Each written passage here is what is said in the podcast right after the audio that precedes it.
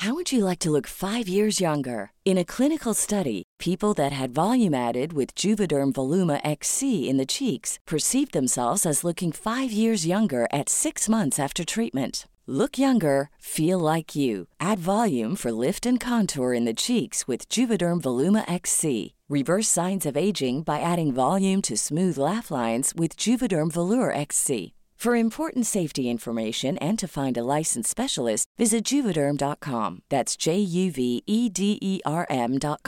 Not for people with severe allergic reactions, allergies to lidocaine, or the proteins used in Juvederm. Common side effects include injection site redness, swelling, pain, tenderness, firmness, lumps, bumps, bruising, discoloration, or itching. There's a risk of unintentional injection into a blood vessel, which can cause vision abnormalities, blindness, stroke, temporary scabs, or scarring. Talk to a licensed specialist to find out if it's right for you. It's that time of the year. Your vacation is coming up. You can already hear the beach waves, feel the warm breeze, relax, and think about work.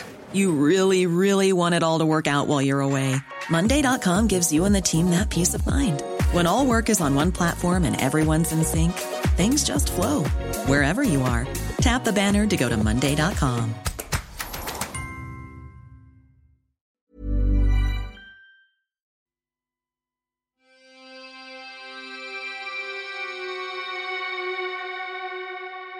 Welcome to Soho Strangler Week by Murder Mile. To accompany the series, here's a few extra details from the police files and the court records, to aid your enjoyment and maybe even help you crack the case. This episode is about how commonplace the murder of prostitutes is. It's kind of interesting when you look at something like Jack the Ripper.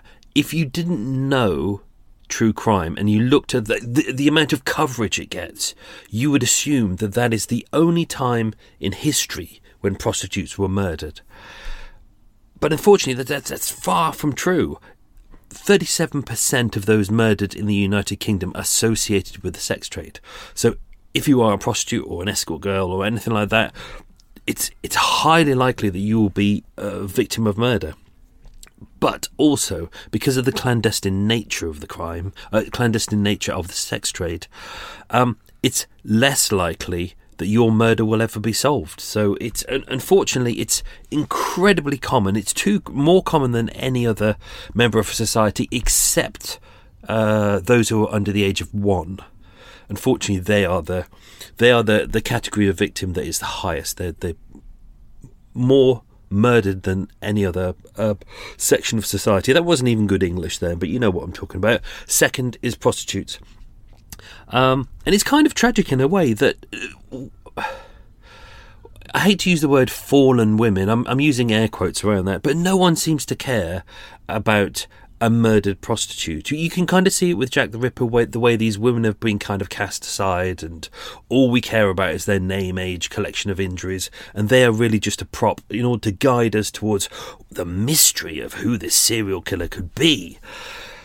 But it's in a way, when you look at it, and you can kind of see that with the earlier victims of Jack the Ripper, and you can see that the same with the Soho Strangler as well, with French Fifi, that if her death could have been entirely forgotten about, you can see it in the press, you get a sense of it. They're really not that interested. They're putting across the basic information because that's what they have to do, but they're not really that interested.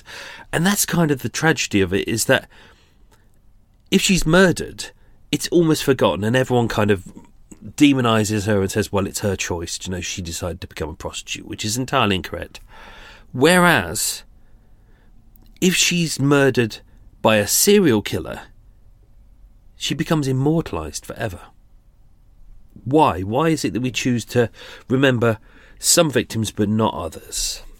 And I think as people who kind of love true crime, it's kind of important for us to admit that we're responsible for this as well, because we make the decision about what goes out on television, what is presented in books. Because if you think about it, if you watch something and it's a success, it's a success not because it's great, it's a success because lots of people watch it. A book is a success because lots of people buy it. But if we choose not to buy a certain book, we choose not to watch something on telly, it won't get made again. People will go, that's not going to work, is it? So we are as much responsible for this. So how we digest this information, and the more that we can kind of accept the fact, well, not really accept the fact, the more that we understand the fact that the murder of prostitutes, unfortunately, is all too common. And it's not just related to things like Jack the Ripper, the Blackout Ripper, the Soho Strangler, Yorkshire Ripper, Suffolk Strangler. It's not contained into those little bubbles. Unfortunately, it's very, very regular. So what I'm going to do with this is I'm going to focus on some other murders of prostitutes, mostly focusing in and around London, but to show that even though we had the Soho Strangler and even though there are connections, the whole point about the series was, are they connected? Are they not connected? Are we just grasping at straws? Are we really just looking for connections? Why? Because that's what we do. We want to solve a mystery. I know that I'm recording this at the moment and only episode 7 has gone out yet. And I know that by the time we get to episode 10, the final episode, people will go, oh, I don't like unsolved things. And it's like, well, life is like that, isn't it? Not everything is niche. Not everything you can put into little boxes. So, unfortunately, with the Soho Strangler case, things just... It didn't wrap up. I've taken it as far as I can, but... the murder of prostitutes, there's so many, and so many of them are unsolved, but it doesn't mean that they're connected. Now, if we look at Blackout Ripper, so we've done the 10-part series on the Blackout Ripper. 4 women murdered, 2 attempted murders in 4 days, horrific mutilation, horrific deaths. I would probably say it was some kind of copycat of Jack the Ripper. He wanted Jack the Ripper's kind of notoriety. Why? Because he was a sad, pathetic man who hadn't really achieved anything. Why do we not know about the Blackout Ripper? Well, we can see a sense of this through the Soho Strangler in the fact that we were in the precursor to war. War's on the horizon. If you know your World War II history, you would think, oh, God, there were certain key moments and that's why the war happened. But unfortunately, a lot of leaders, a lot of generals were spoiling for a fight for at least a decade before. So it was on the horizon. It was going to happen. Soho Strangler was building up to that. That's why the kind of the press and the people weren't really that interested in this exciting story. Jack the Ripper era, not really a lot going on. You've got the birth of tabloid coming through. You've got compulsory education for everyone, including working class people. So you've got new, younger generation coming through who can read. You've got tabloid being created for these working class people, whereas newspapers prior to that were more kind of for the elite. I hate to use the word elite. Let's just say tosspots. For overprivileged tosspots. Whereas, this was kind of for a newer, less literate generation. So you tended to have more headlined. You needed to have grabby headlines. You couldn't have really boring long columns with. If you read old newspapers, have a look at old newspapers, and you'll find there's no headlines. It's all very, very dull, long columns. And I struggle when I do research looking at old newspapers and go, where's the story? Because there's no headlines. It's all just sentences, paragraphs wedged together. Whereas with the birth of tabloid, they started to use headlines, sublines. They would use kind of break sentences in between paragraphs. Like they'd just say, a Jew, a black man, and you go, oh, interesting, I'm definitely going to read, I'm going to keep reading. That was the whole idea, and they'd have drawings, they'd have photographs. That was Jack the Ripper. That's kind of why Jack the Ripper, it was the right murders for the right moment. It was the birth of tabloid. Blackout Ripper, World War II, we were full into the Blitz.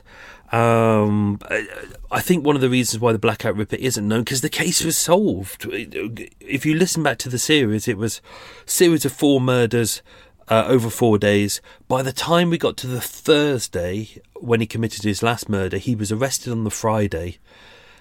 The press only started to piece together things on the Friday, as the police had. So by that point, what can they do? They can't really go, oh, it could be this man, it could be that man. They have a man, he's been arrested.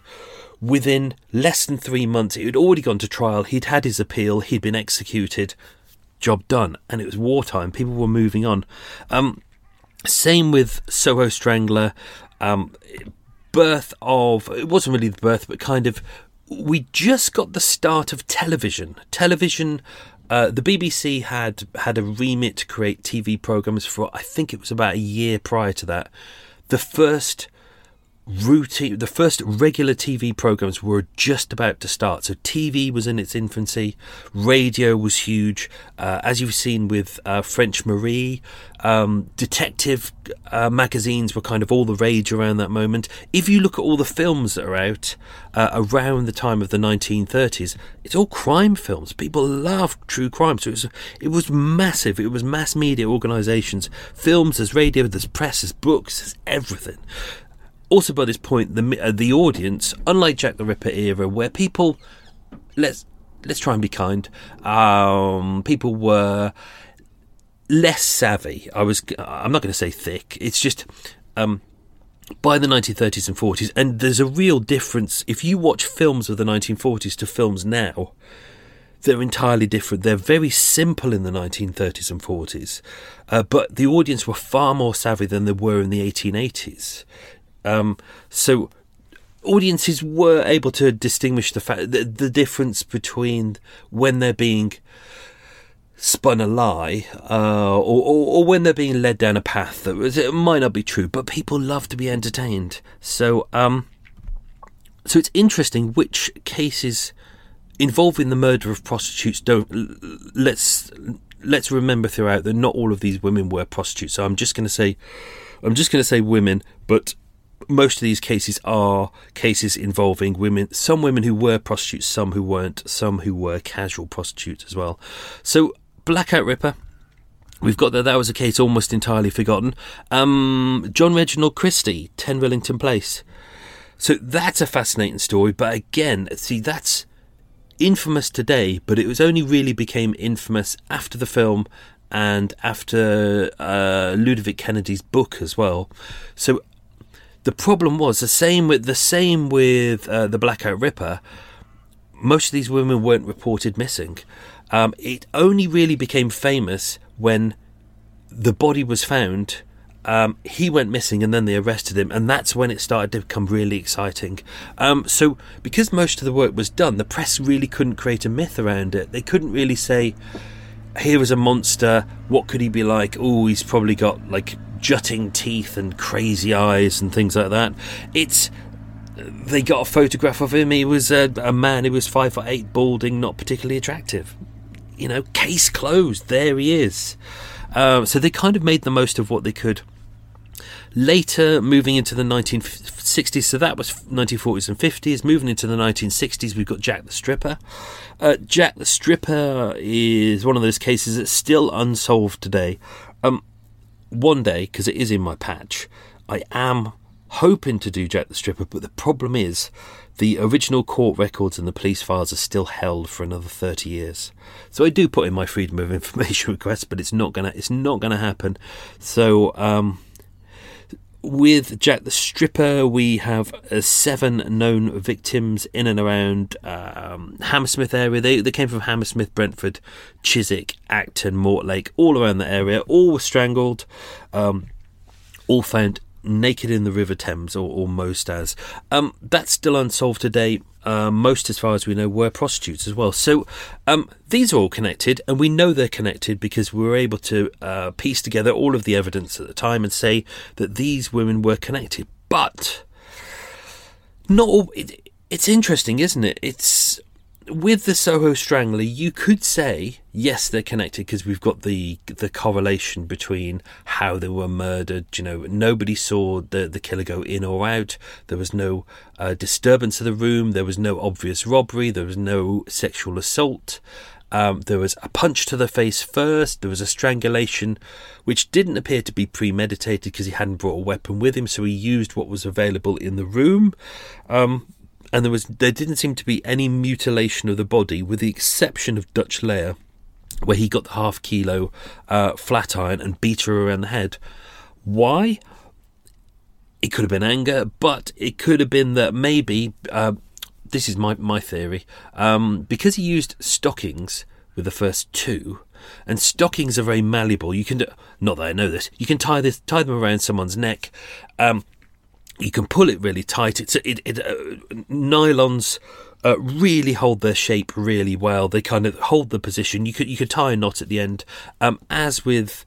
I think it was French Marie. It was a half-hitch knot, which basically, when it's tied off, you can hold it with one hand, and it holds the tension in the neck. It keeps it tight. So good for suicide, but also good for murder as well. But with Dutch Leia, because it was an electrical flex, unfortunately, isn't as flexible. When it was put around her neck, he, could be a she, didn't tie it off. Therefore, it's likely, given the fact that there was mucus in her throat and blood in her throat as well, and she was still breathing and probably wasn't fully unconscious, it's likely that she gained some kind of consciousness, started to scream. He grabbed whatever was near the 1 kilo flat iron was... It wasn't hers, but it came with the flat. The landlord had left it there, as he had left many other things, and that was used to beat her around the head. I believe, possibly, she was trying to scream. So I'm just having a swig of lem sip because I've got a bit of a cold coming on, as you can probably hear. So with the Soho Strangler murders, they could be connected. They might not be connected. I think that's what I tried to get across in the episode, is not to take everything on face value. Same with Jack the Ripper. We talk about, inverted commas, the canonical five, but everyone who has a theory about Jack the Ripper will say, oh, well, it was this one, and this one, but it wasn't that one. Do you know, they cherry pick. Some people say it was five, some people say it was three victims, some will say it was seven. When I used to do my tours, I used to say, you know, Jack the Ripper, there's 106 current suspects of who could be Jack the Ripper, and he killed anywhere between 3 and 23 different victims, and each week someone would say, oh, I think it was 8. Do you know, they'd always come up with something different. Why? Because you can kind of, with Jack the Ripper, you can cherry pick. Soho Strangler, they could be connected, they might not be connected, but there were other murders around that time. So in between Dutch Leia and French Marie, so 13th of May 1937, Rosina Fields over in Islington Green. So Islington Green is not too far from where French Marie was murdered. It's half a mile, maybe a mile, which is, you know, within walking distance. Rosina was strangled to death. She was found in a tin box in the basement of a building. She'd been murdered by a man called Fred Murphy. That would be proven later on. Murphy had before been charged with the murder of a prostitute in Aldgate whose throat had been cut. That particular case was discontinued after the main witness disappeared. For the murder of Rosina Murphy, he was executed at Pentonville. So, given the fact that she was a prostitute in the local area and she had been strangled, was that connected? Was it not? I mean, we've got Dutch Leia. There's differences there with her being beaten around the head. So why is the other victim being... having their throat cut, why is that not connected as well? It could easily be. One of the cases that I'm hoping to bring to Murder Mile soon is on the 22nd of February 1932, Dora Lloyd over in Maida Vale. She was a West End prostitute and she was strangled in her own flat. I'm still trying to get the original court records of that. It's proving a little bit problematic.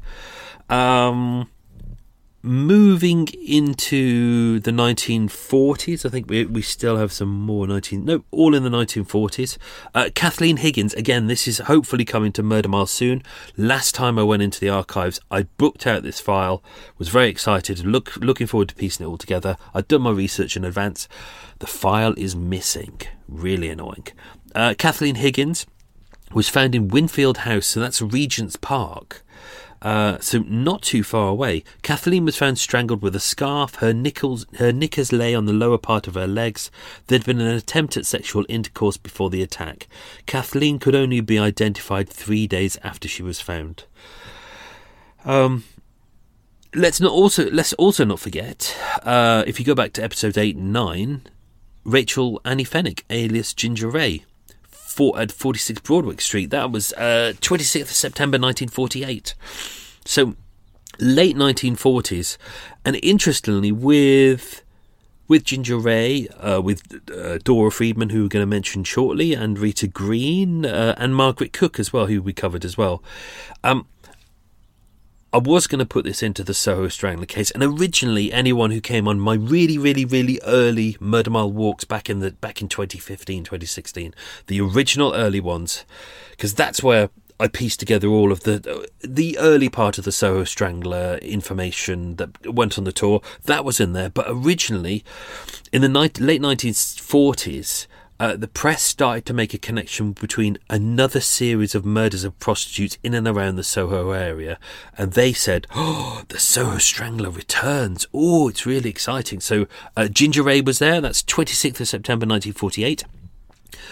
Dora Friedman, Russian Dora.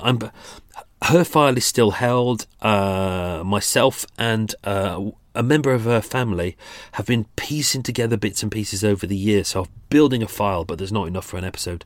She was murdered 5th of September 1948, so 3 weeks earlier. Rita Green, also known as Black Rita, at 42 Rupert Street, so that's just south of Archer Street, where French Fifi was murdered. That was the 8th of September 1947, just a year earlier. And then a year before that, Margaret Cook on Carnaby Street, which we covered, I think that's episode 13. So the press said that these four murders were all connected. And unfortunately, they said, this is the return of the Soho Strangler. And oh, it's meant to be really exciting. Problem is, Ginger Ray was stabbed to death. Russian Dora was stabbed to death as well, with a carving knife. Rita Green was shot in the stomach. Some people believe that she was a police informer. Margaret Cook, again, she was shot. So not really a Soho Strangler, really, is it? Which is why the story failed. There wasn't really a hell of a lot going on. War was over. People were trying to get their lives back together. There was still rationing going on. People wanted a bit of a distraction. But also by this point, people weren't that interested in murder anymore. And sorry if my blowy nose annoys people. Interest in true crime only really seems to happen when we're at a relative area of peace in the world, when we kind of need distractions from our everyday dull life. Whereas when you've World War II, when you've got death on your doorstep surrounding you day and night, you don't want to come home and read about true crime. I know right now someone is going, I would. You wouldn't. Because why? Because we're living in a time at the moment, fingers crossed, of relative peace. But if war were to come, as in World War II, as with the Blitz, where every day you don't know whether you're going to leave your front door and get blown to pieces, you don't want to know about death and murder. But when you're living in a period of freedom, fantastic. Do you know, we can absorb all of this gory true crime. Why? Because it's escapism. But there's nothing escapist about waking up in the morning and looking at your neighbour's house and it's been blown to bits and you can see their body parts scattered in the back garden. So, yeah. Russian Dora murdered on Long Acre over in Covent Garden. I'm hoping to come and do this at some point. Dora was stabbed to death. She was found partially clothed, lying on the floor with a carving knife in her heart and an electrical flex around her neck that had been pleated. Police also found a fingerprint on the knife. I'm really hoping to get to this episode. Another one, unfortunately, this is another case that's held. It's, when was that? Almost 85 years ago was Rita Green, Black Rita, on 42 Rupert Street. Rita was shot in the stomach and chest and was found in her flat. She was fully dressed. She died at Charing Cross Hospital. There are many theories as to her death, whether she was a police informer or there are links between her and the Messina brothers. And this, again, was going to go into the Soho Strangler case. I know your brains are probably fried from the Soho Strangler case because it's a complicated case. And there was a lots of red herrings and loose ends and threads throughout the series that are kind of quite exciting. I actually took out big pieces about the Messina brothers and the Vassallo gang. And the Messina brothers and the Vassallo gang were Maltese gangs who actually took over from the French gangs. So the 1920s, 1930s, basically prostitution was ran by the French gangs. By the mid-1930s, you got the Maltese factions who are turning up. They're quite bloody and ruthless. They're pretty much fighting and getting the French gangs out.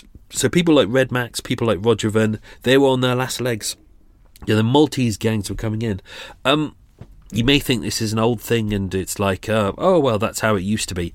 Unfortunately not. It's now the Albanian gangs who run the prostitution rackets. It's fascinating when you live and work in and around Soho because you don't read a lot about it in the press. It's almost like it doesn't exist. But everyone in Soho knows they're there, and you see these black Mercedes, fleets of black Mercedes, kind of 4x4s racing through the city. They go right through the traffic lights. They don't give a crap. It's the Albanian gangs, and there's nothing you can do about them. It's kind of too powerful, unfortunately, or in the pocket of someone who knows. I think it's more likely that, isn't it? So we got Margaret Cook as well. 10th of November 1946, she was shot. We did that episode about the guy who claimed that he'd murdered her. I think it's unlikely that he did murder her. We've had no update on that. That has been almost 5 years now. He had terminal cancer by that point. He was in his late 80s, I believe, so he may not be alive anymore. Unfortunately, the police file is no longer available. It's been pushed back because of the potential court case that would have happened. December 13th, 1944, Evelyn Hatton over on Duke Street in Mayfair. She was a prostitute in and around Piccadilly. She was strangled to death. Her flat door was locked and she was found inside lying on her bed, fully dressed in her outdoor clothes. She had a kind of a silk scarf knotted and tied around her throat, and her feet had been bound together with a sheet from her bed. Her handbag had been rifled.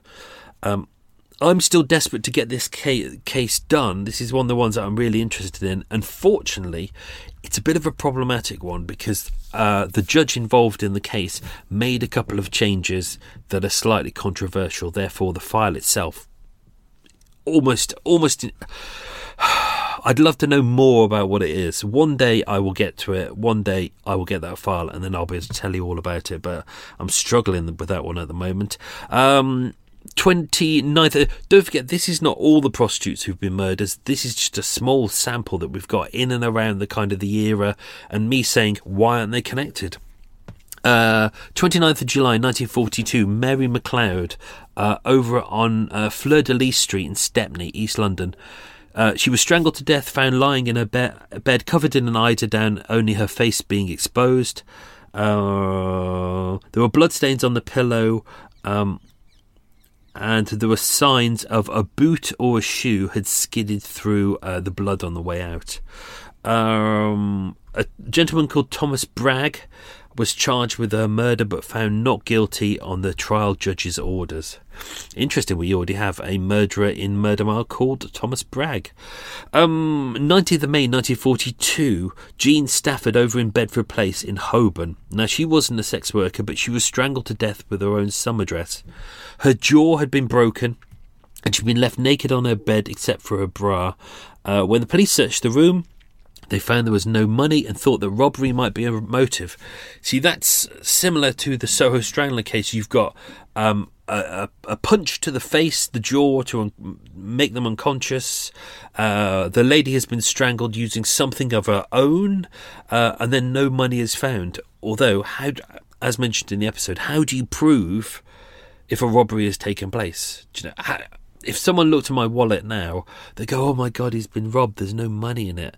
But I haven't carried money, like actual paper coin money, since lockdown, since first lockdown. And someone may go, oh my God, they've taken all these credit cards, but I don't own credit cards. I only own one debit card. That's all I own. I don't have loyalty cards. So my wallet is empty, pretty much. So it may look like I've been robbed, but I haven't been robbed. It's just that's how I live my life. So it's kind of fascinating in a way.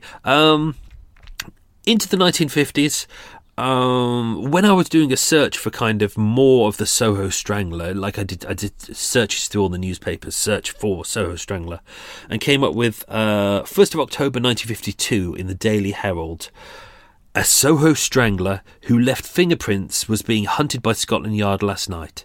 He murdered, here we go again, an attractive blonde. Well, she's attractive, therefore that's the reason why she was murdered. He murdered an attractive blonde in a flat in Charlotte Street, Soho. Now, did you notice something that's wrong there?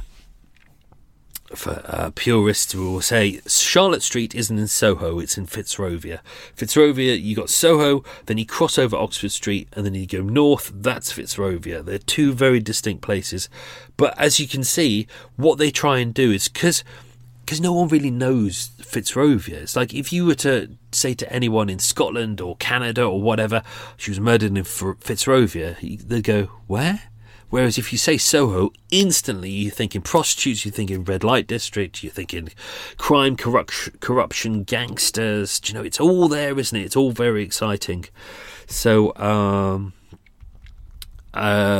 this lady, she had been strangled with her own pyjama cord and there'd been a heavy blow to the back of the head. Post-mortem showed that the killing had taken place just a couple of nights before. As predicted in the newspapers, it said, last night, 2 coloured men were being taken in for questioning. It was the early 1950s. It's the start of the Windrush. It's the start of what would become the race riots as well. So, as mentioned in Murder Mile, when we talk about villains of the day, when you look at the kind of villains in the press, you can kind of see if you go mid 1850s, you kind of got the Welsh. Sorry for the Welsh people, but the Welsh people coming into Britain, coming into England, taking English jobs. It's like the Welsh, right? And then the Irish come in kind of the late 1800s, and the Welsh are going, oh, that's disgraceful. So are the British because the Irish are here. And then when you get to the 50s, it's Windrush, and then so that's the new villain. And as I mentioned, 1930s is the kind of everyone going, oh, the Jews, although everyone seems to blame the Jews for everything since time immemorial. 1970s, you've got people going, oh, boo, the Asians. And then 1990s, you go, ah, boo, the Eastern Europeans. And now we've now the Eastern Europeans are going, ah, boo, the Somalis. Do you know, everybody has villains of their own era. So, 1950s, it was very much... inverted commas, a black man, or as I'd say, a coloured man. Now, even with this article as well, so the Daily News, this was titled The Pyjama Cord Murder. I am hoping to cover this case at some point in Murder Mile. Again, unfortunately, this is one of those files that every time I keep trying to get it out of the archives, it is redacted to hell. It's not like I can just look at a couple of pages and go, oh, they've taken a couple of lines out of it. This is the whole file is not there.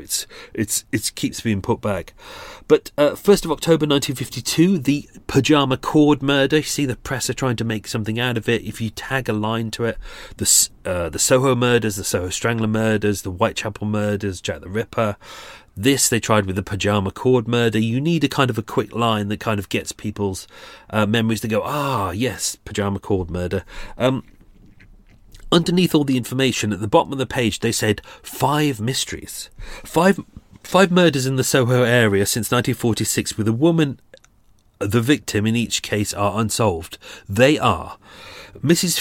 Frances Mizzi, a 26-year-old strangled in her flat. That was Wardour Street. Mrs. Margaret Cook, a prostitute aged 25, shot in a passage. That was Carnaby Street. Mrs. Rita Barrett, Black Rita, a prostitute aged 30, shot in the staircase.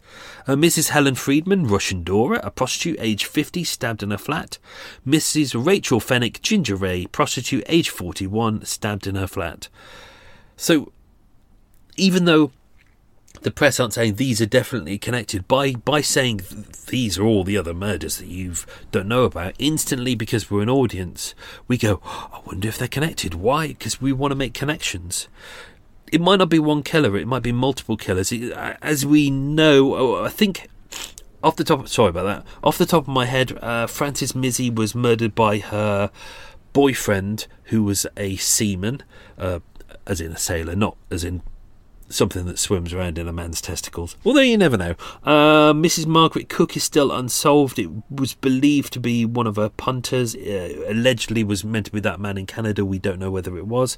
Rita Barrett, there was meant to be a sighting of a man with an attaché case and a hat who was seen, although we don't know who he was. So that... Ooh, rain's really coming down now. So we don't know who that was. Russian Dora, still unsolved. And Rachel Fennick, again, if you listen to that episode, I managed to pin it down to... Hope you can hear me over the rain. I managed to pin it down to two people. One was a Maltese pimp. Unlikely it was him. The other one was a civil servant who was knighted by the king 2 years later. And therefore, he was found that night 2 streets away, drunk, couldn't remember where he was. His face was covered in blood. He had key marks in his face, and everyone always said that whenever Ginger Ray would get attacked, like most prostitutes, she was attacked regularly, so she knew how to handle herself. But she also was smart enough to know that because the police would dismiss her and say, well, you know, you shouldn't be out, you shouldn't be out tonight, you shouldn't be prostituting, and would dismiss her information, she would find a way to make sure that she could identify the man. Therefore, she'd have her keys with her, and she'd scratch at his face. He had those same marks. He was found in bed with a prostitute in Kilburn later that night, although he denied it. The police interviewed him, and because he was a civil servant and a very respected and wealthy man who 2 years later would be knighted, they said, a direct quote, I don't know why it's still in my head, he was a man of good character, and they let him go. Utterly baffling. So, yeah. Oh, so, I mean, this is just a snapshot of prostitute murders in and around the Soho area, pre the Soho Strangler murders, post the Soho Strangler murders.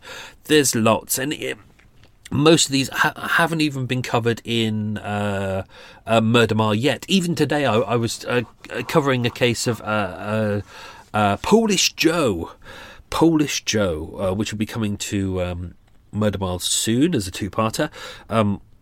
Interesting case. I'm not going to give away too much, but again, murder of a prostitute in and around the local area.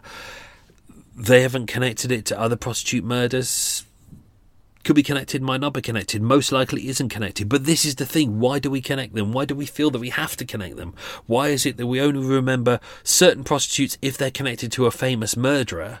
But everyone else, fuck them, we don't care. We don't care about their name, we don't care about their injuries. It's their life is not worth us remembering. No one's going to write books about them, but if they're connected to someone famous, suddenly we have to remember them. It's kind of tragic in a way, and I know that people will go, well, the reason why we're interested in the serial killer is we want to bring kind of justice to the victims' lives, but that's not how you do it. The way you bring justice to the victims' lives is by researching their lives properly, telling their life story in full with compassion and as truthfully as possible. Dismissing the serial killer and just going, look, he's clearly a coward, he's clearly an arsehole, we don't need to care about him. But no one's going to do that. Why? Because people want excitement. They want serial killers. It's exciting. You don't want to believe that a serial killer is... Oh, you don't want to believe that it's four independent murders by a series of dull, tragic men who are complete cowards who have attacked a woman because they wanted to have sex with her. They hadn't got enough money and therefore they're upset and drunk and felt that that was their only way out. That's most likely to be the truth of it, and that's most likely, unfortunately, why a lot of prostitutes get murdered, through drunkenness and arrogance, and also by their pimps as well. So it's one of those tragic stories that will keep going on for as long as there is prostitution, and pretty tragic. So the only way through it is to ditch the myths, stop creating monsters, and treat the victims with respect. If you enjoyed that, there's more to come. Your regular episodes of Murder Mile will return on Thursday the 27th of April, or a few days earlier via Patreon.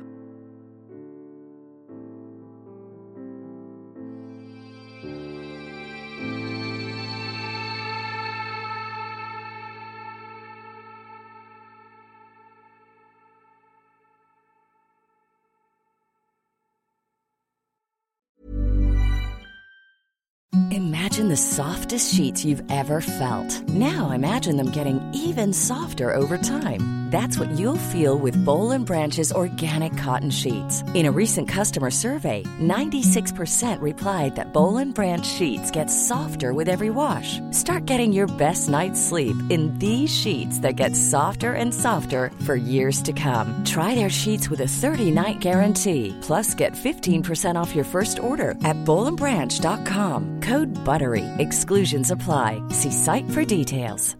Hi, I'm Daniel, founder of Pretty Litter. Cats and cat owners deserve better than any old-fashioned litter. That's why I teamed up with scientists and veterinarians to create Pretty Litter. Its innovative crystal formula has superior odor control and weighs up to 80% less than clay litter. Pretty Litter even monitors health by changing colors to help detect early signs of potential illness. It's the world's smartest kitty litter. Go to prettylitter.com and use code ACAST for 20% off your first order and a free cat toy. Terms and conditions apply. See site for details.